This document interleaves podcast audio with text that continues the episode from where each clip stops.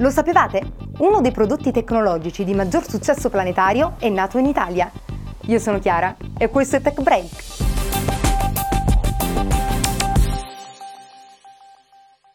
Amazon ha presentato Fire TV, un dispositivo da collegare al televisore per l'accesso in streaming a contenuti video, un po' come Apple TV, Google Chromecast e Roku, rispetto ai quali ha però un hardware più potente. Fire TV permette di accedere a vari servizi, tra cui Prime Instant Video, Netflix e Hulu, che non sono purtroppo ancora disponibili in Italia, come non lo è Fire TV, che invece è già ordinabile in USA al prezzo di 99 dollari. Il dispositivo ha una funzione di ricerca mediante comandi vocali e può essere utilizzato per giocare, acquistando il pad opzionale opzionale al prezzo di 39,99 dollari.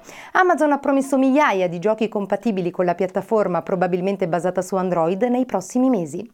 Lo scorso 29 marzo si è celebrato l'Arduino Day, la giornata dedicata alla ormai celebre scheda Arduino, nata in Italia ma utilizzata dai maker di tutto il mondo. La scheda, disponibile in diverse versioni, è una sorta di microcomputer che permette di realizzare progetti elettronici e non solo, utilizzando sensori ed attuatori di vario tipo, anche senza conoscenze elettroniche approfondite. La giornata è stata anche un'occasione per celebrare i dieci anni di Arduino, che è nato ad Ivrea da un team internazionale capitanato da Massimo Banzi. È ormai chiaro che i big dell'informatica hanno allargato i loro orizzonti oltre i confini tradizionali legati al web, ai computer, ai tablet e agli smartphone.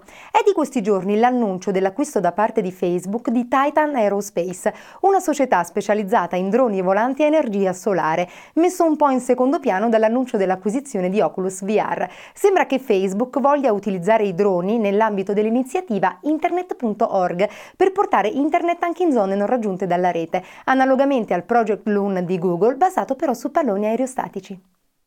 Ultimamente è esploso l'interesse per le app asociali che aiutano a non incontrare per strada gente che si preferirebbe evitare. La prima e più celebre è l'app Cloak per iPhone, che basandosi sui dati di geolocalizzazione dei propri amici in Foursquare ed Instagram suggerisce i posti da evitare per non incontrare i conoscenti o gli amici meno graditi, ovviamente selezionabili dall'app. Un'app analoga, ma disponibile sia per iPhone che Android, è Split, che si basa sui dati di localizzazione di Facebook, Twitter, Instagram e Foursquare ed è quindi ancora più completa. Come di consueto, anche lo scorso primo aprile non sono mancati pesci d'aprile di ogni tipo, più o meno incredibili, anche in ambito tecnologico. Quello che ha forse scosso maggiormente gli animi in rete viene da Google ed è un gioco che sfrutta la realtà aumentata per la ricerca dei Pokémon in tutto il mondo. Interessante anche il termostato Nest di cui abbiamo già parlato, integrato sugli aerei di Virgin per regolare la temperatura per il singolo passeggero, lo smartwatch di Roku e soprattutto il guanto per controllare lo smartphone, ispirato allo storico Power Glow di Nintendo ideato da Samsung ed HTC.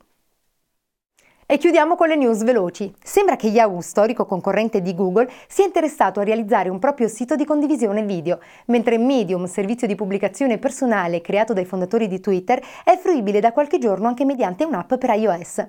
Foodini, stampante 3D per produrre cibo, sta raccogliendo fondi mediante il sito Kickstarter e il web game 2048, realizzato da un diciannovenne italiano ed ispirato ad un gioco per smartphone, sta spopolando nel web e ha generato molti cloni. Obama ha annunciato l'intenzione di eliminare gli archivi con le registrazioni delle telefonate raccolte dall'NSA e in questi giorni è apparso in rete il trailer del nuovo film sulle tartarughe ninja.